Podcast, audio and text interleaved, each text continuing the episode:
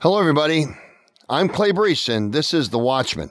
We're sounding the alarm for the peril and the uncertainty that lie ahead. Our commitment is for the objective truth, and as The Watchman, we're always going to call out whenever we see those that live in the fifth dimension attempt to put feelings and emotions in front of facts and truth. We will call out the real motives of those that living in the land of unlimited imagination, and we're going to expound on those underreported facts. Today, we're sounding the alarm with Rick Crump Rick is a management consultant with his own firm called Kinetic Experience.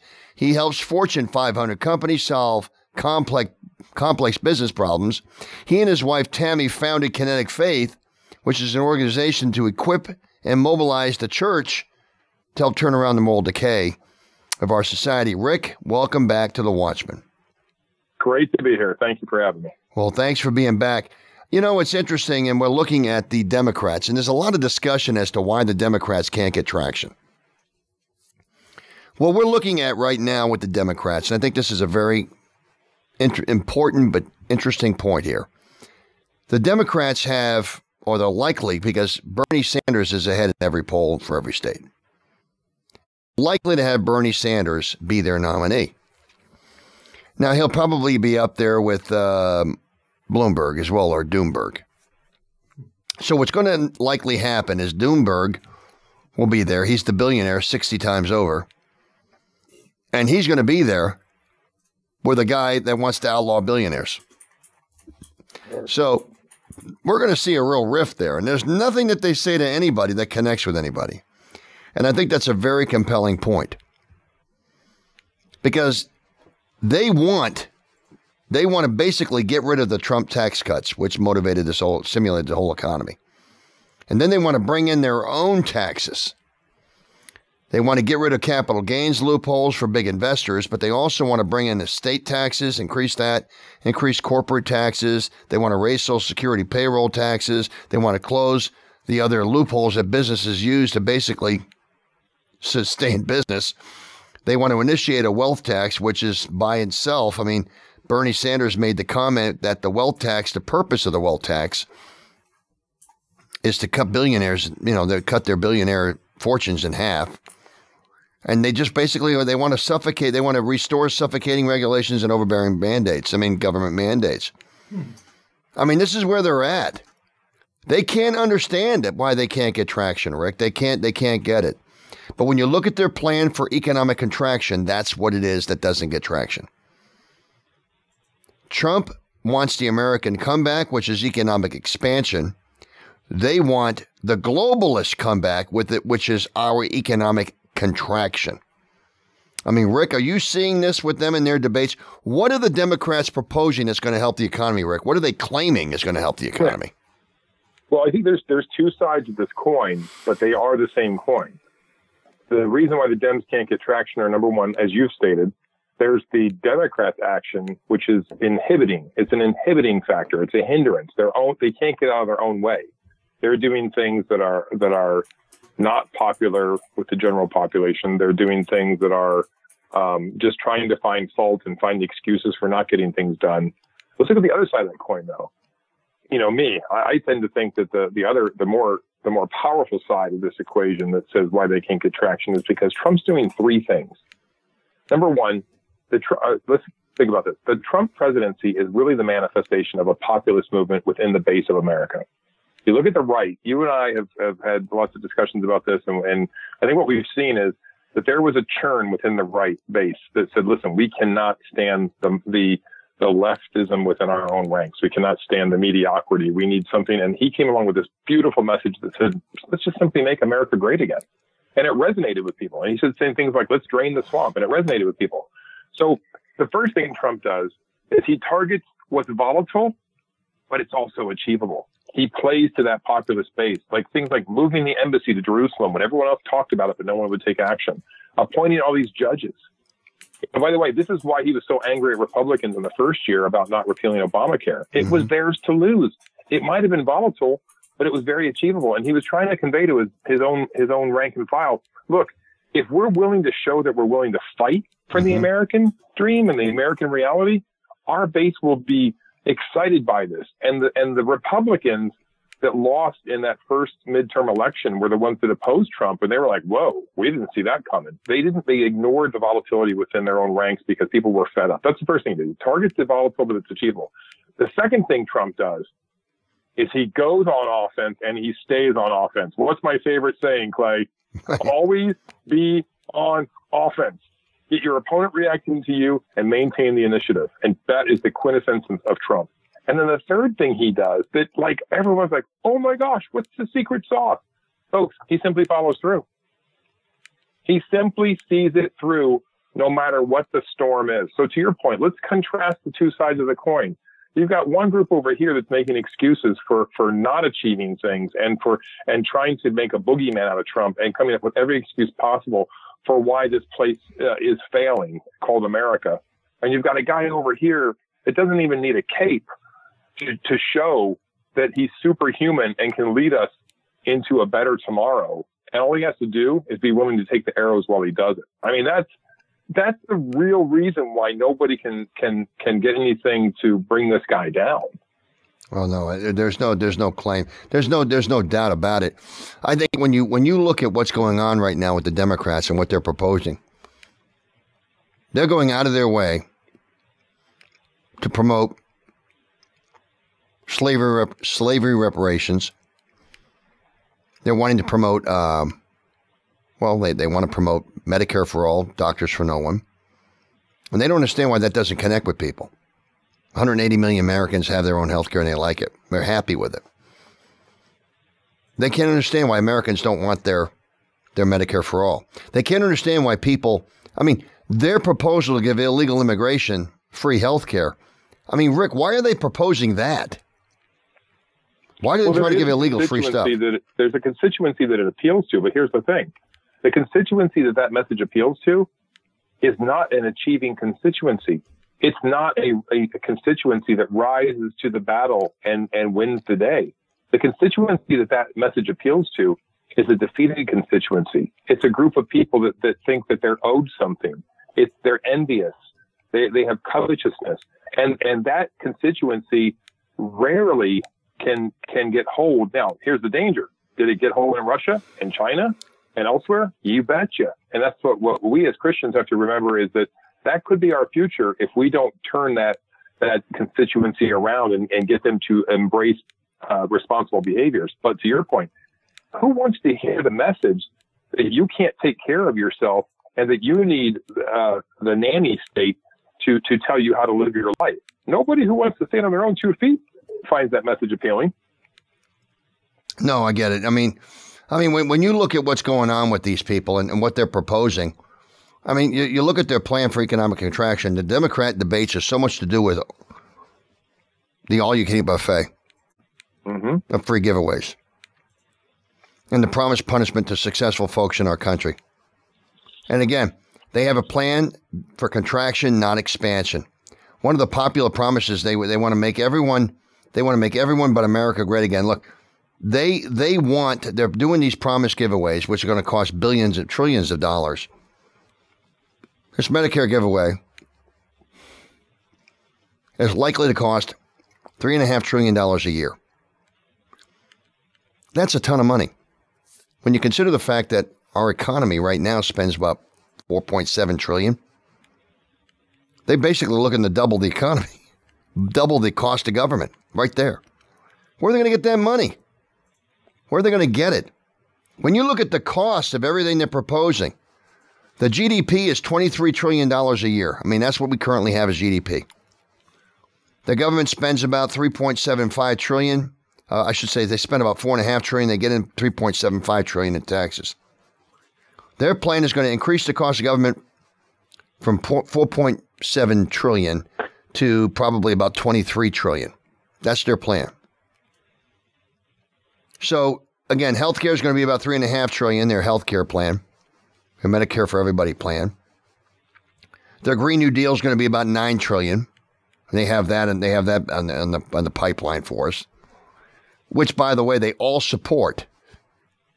They all support it. There is no moderate in this Democrat debate. There is no moderate there. Buttigieg, all these people, they all support this. Okay? And again, they uh, universal basic income, they support that. Election vouchers, that's like a trillion dollars a year. Free college for everybody.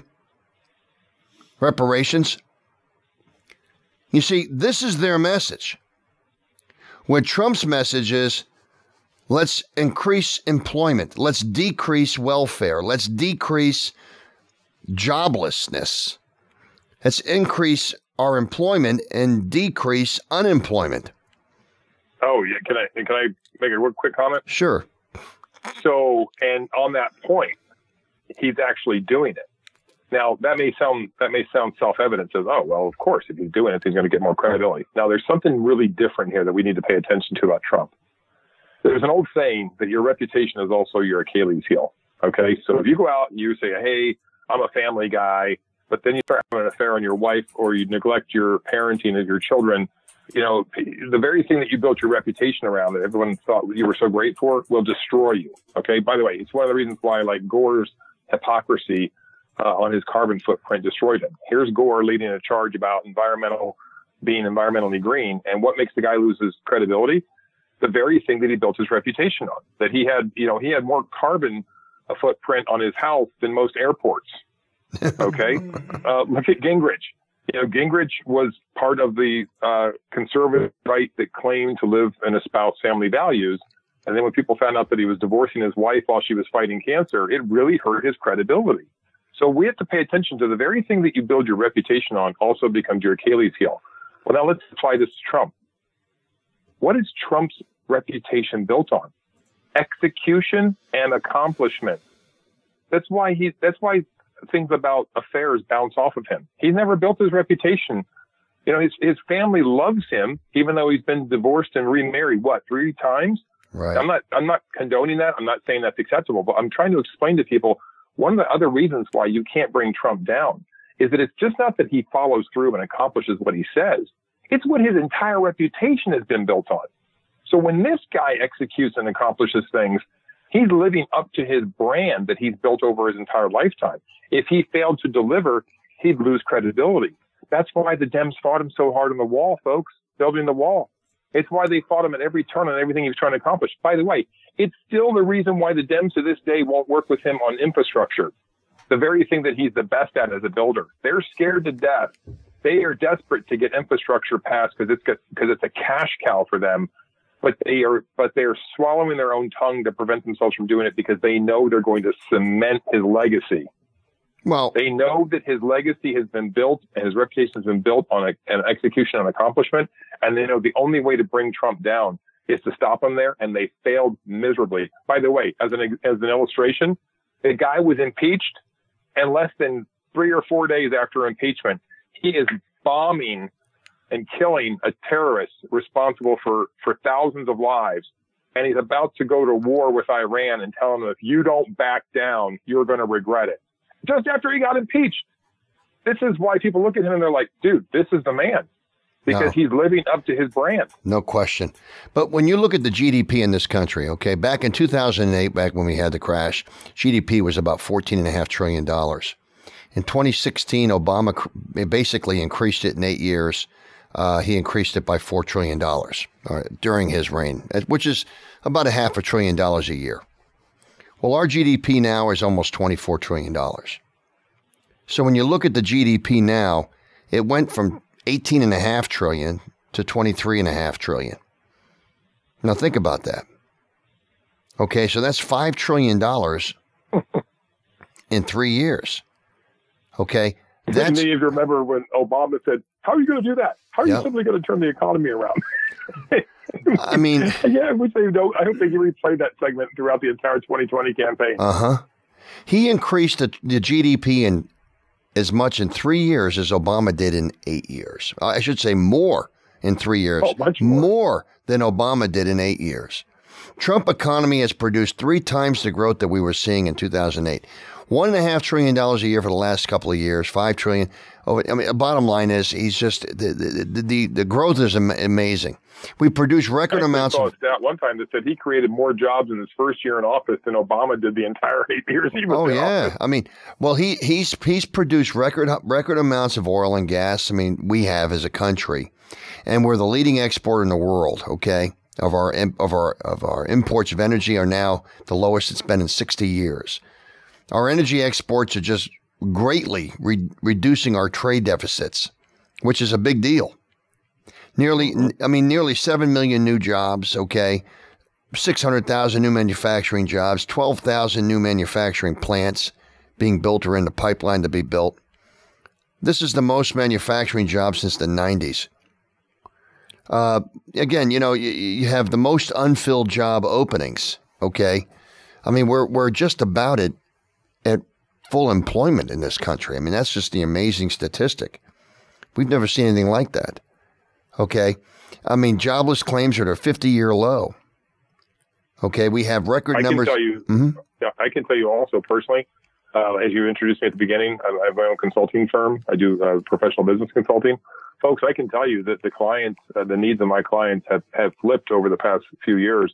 Uh, you know, back in 2016, early 2016, uh, it, it was all about, hey, you know, how do we, how do we prevent all of this bleeding and this loss and how do we, how do we stem the tide of, of problems that we're having? And a lot of my clients now are saying, how do we keep up? How do we maintain the growth? How do we keep from imploding because we're growing too fast? That's that's pretty exciting uh, kind of problem to be able to solve for my clients. Oh yeah, Uh, that is. I mean, but that's what we're here. that- That's the American dream. When you got jobless claims at a 50-year low, unemployment claims at a 50-year low during the first two years of Trump's presidency, I mean that's a that's record, and that's the thing that these Democrats are apoplectic about. You know, they really are. Wage growth through the roof. We haven't seen wage growth like this in 15, 20 years. And this is expected to go even higher. Consumer confidence at record highs. Record highs. You know, one, 401ks. one thing I would argue record for, though. Clay, I do think we should all get behind a $15 an hour wage for Congress. yeah, I think I think that would be appropriate. that would Everyone be else appropriate. can, can enjoy the free market, but I think if anybody has to live with with uh, with fixed wages, it should be Congress with a 15 an hour uh, wage. exactly. Well, what's really compelling, what's really compelling to me is when you see what the Democrats are proposing. Okay, stacking the Supreme Court. Okay, they're putting that up against consumer confidence at record levels. I mean, obviously, there's no comparison. People are going to choose record consumer confidence. They want that. They want what's produced that. When the Democrats are talking about Medicare for all, doctors for no one, well, Trump's producing the fact that we have the best health care on planet Earth. We have 180 million Americans that like their health care plan. He's talking about that. And and they and they want to they want to outlaw private health care. That just doesn't connect with people, okay? You know, when when you see wage growth at the levels that it is now, well they they want to strangle they want to put a stranglehold on wage growth. Okay? Retail sales are up through the roof.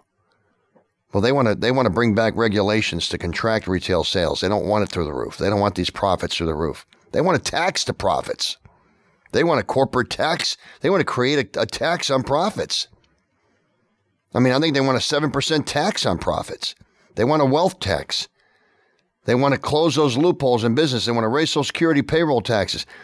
They just want to. They want to do anything they can to bring back suffocating restrictions that are going to cause the economy to contract and limit our ability to pursue our happiness. And that's what they're looking to do. People who produce nothing want to do all of this. Uh huh. And that's exactly right. I, you know, it's hard to get traction when you're trying to compete with that. And this is what they're up against. This is what they're up against. Do you realize when they, if they were to be successful in re- repealing Trump's tax cuts, this is going to take back thousands of dollars from the from take-home pay from the families. I mean, repealing the tax tax cuts, a family of four with a household income of just seventy-three thousand dollars a year will lose twenty-three hundred dollars in tax cuts. A single mom earning forty-one thousand with one child will lose thirteen hundred dollars per year. They want these people needing government handouts more. They want to help China's economy. recover from their job losses, Rick. This is the, well, we have to, we're, we're all global citizens, so we need to help the people in India and China better compete with us. See, Trump tried to tell them how to compete. At Davos, he isn't hiding these facts from people. At Davos, Trump was out there saying, You want a strong economy? This is how we did it in America. And he laid out the list on how he did it in America. To me, the Davos speech was one of the best speeches I ever heard Trump give. And he's going to be given a lot of good ones. But this was, to me, the best because he broke down for the people of the world to see how they too can have income. They can have income equality. but they can have more money for their citizens. You know, the reason that they're clamoring for income e- equality is because they have such a crappy economy. I mean, they've created a scenario where the haves have more and the have nots, well, there's plenty of them on government programs. They created the need for the government programs. When people are on government programs, they're not happy. They're not happy. And so, you know, when, when you when you impose on them these rules and regulations that, that suffocate their income, they're not happy. And so now what brings in here comes a problem that they create. So they create these problems of income inequality. because the only way out is for the government to step in because there's no economy for anybody to lift themselves out of poverty. I mean, I mean, Rick, I mean, do you see that? It's just it's a broken record that infuriates me. First, government left the left creates the problem, and then swoops in to be the the savior of the problem, and it's it's it happens over and over. I mean, there's you could even make the argument that they're doing it with guns now, where they're where they're basically allowing certain places to just run amok and let murder go go off on and and mayhem continue so that they have a case to make arguments for gun control. You see them do it with the economy. First, they create the regulation and taxation that brings down the the economy and, and the wages of people. Then they sweep in with, with socialism as as the uh, as the answer. It's just it's a broken record, and it, we have to warn people about it because you're right. They create the very problem that they claim to have the solution for. Well, and, and that's what they're doing. I mean, they they are they're trying to bring in climate change. They're trying to advocate advocate for climate change. The left's lunacy is at a fever pitch. That's what it is. I mean, again, Trump could cure cancer and no one would give him credit for it. I mean, right. these people, they know there's no one that can beat him. They know that they know within themselves there's nothing that can beat Trump. They know that. And I've said it before, I believe that Bloomberg or Doomberg is going to be the independent candidate. I think he's setting himself up for it. Because he's not going to win he's not going to win the Democrat primary. Sanders is going to win. And so you're going to have the progressive, I should say the socialist agenda with him. I mean, Trump's on the verge of winning 50 states. So here comes Bern, uh, Bloom, Bloomberg Doomberg to save the day for the Democrats. They're going to run him as an independent. And the only thing he's going to do is pull in the, uh, I don't know what they're going to pull in. I mean, he, he's, he's got no chance of pulling in Republicans. Republicans are going to come out in force He's got no chance of pulling in any of these independents or any Democrats. Do you realize in Pittsburgh, in Pittsburgh, the Pittsburgh Allegheny County Democrat Committee, in one of their endorsement conventions recently, they were people where they endorsed a Trump candidate, a pro Trump Democrat. Now, think about the damage that does to their party. They endorsed a pro Trump Democrat in Allegheny County Democrat Party. I think that's interesting. hmm. Yeah. I mean, it tells me that they're they're fragmented, they're weak, and the Democrats don't even want what their own party's offering. In Allegheny County, yeah. they're going to support they're going to support Trump.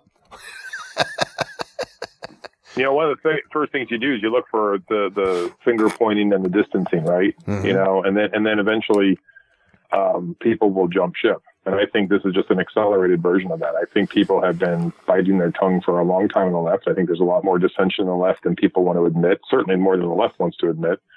And I think that there's um, a lot of stuff under the surface that's going to boil over. I mean, we just saw through the impeachment there was a, uh, what was it, a congressman or senator in New Jersey who decided to change parties over to re- being a Republican because he was so disgusted that's with right. the way Democrats handled impeachment. I mean, this is they're they're going to go from zero to revolt pretty quick on the left once they get fed up. There's people just tolerating it and taking it, but once they get fed up, they're going to they're going to um, push back hard.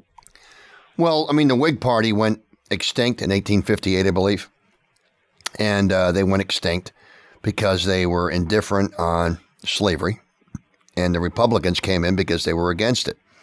You had the Democrats that were for it. Republicans were against slavery. And the Whigs, well, they didn't carry the way. So the Whigs went the way of the dodo bird, and the Republican Party got the got the industrious Whig people that joined the party, and that was the birth of the Republican Party and Abe Lincoln. So, I mean, you, you think about how, I mean, what's going to happen to the Democrats? I believe they're going to see a metamorphosis. They're going to see them lose their, well, they're going to, their whole identity is going to change. I think they're going to see a lot of Democrats flee the party with Bernie Sanders at the top of the ticket. And that, my friends, is delicious. Like I have a, I have a friend in Detroit who's um, a classic liberal. He's like a Kennedy liberal. Okay. And he's, he grew up with his father being in, in, in Detroit and working in the blue collar unions, uh, very pro American, you know, uh, you know, uh, he's, but he has a lot of, uh, liberal leanings. I wouldn't say leftist leanings. And he's a white male and he's told me privately that he feels like he's got a target on his back within his own party because of their identity politics and because of their leftist agenda. And I, it's so funny you bring this up, Clay, because just about, I'm going to say a week and a half ago, we were we were talking on my drive home, and I I'm always asking them, right? You know, are you going to vote for Trump or not? And believe it or not, a week and a half ago, this is a guy that takes a lot of convincing because he wants to believe that his party is going to turn around. He was really agitated. He said he said to me, he said, you know what? They're they're giving me every excuse I need to not vote for them and to consider voting for Trump. I almost drove off the side of the road. I said, "Are you serious?" He goes, "He goes, Rick." He goes, "It's getting ridiculous." it's literally ridiculous within my own party. So it, they're they're out there. There's people in the liberal in the liberal ranks that are starting oh, yeah. to finally see. There's well, a difference between the liberals and the leftists. And the liberals are starting to finally wake up to it. Well, I think what's happening is that there's a difference between American comeback people, whether you be Democrat or Republican, you're you're voting for an American comeback, and then of course you have the globalist comeback Democrats. And when you understand that they don't support the American comeback, you're you you you you become the whole back, and then you just you just start looking a little bit more closely at the party. Bernie Sanders at the top of the ticket is the most delicious ingredient we could possibly have for November because we could win 50 states with him at the top. Well, listen, folks, we are out of time. Thanks for being with us. We thanks all of our listeners. We thank all of our listeners for tuning into the Watchman today. Tune in every Saturday at afternoon at 4:30 right here on AM Radio 1180 WFYL.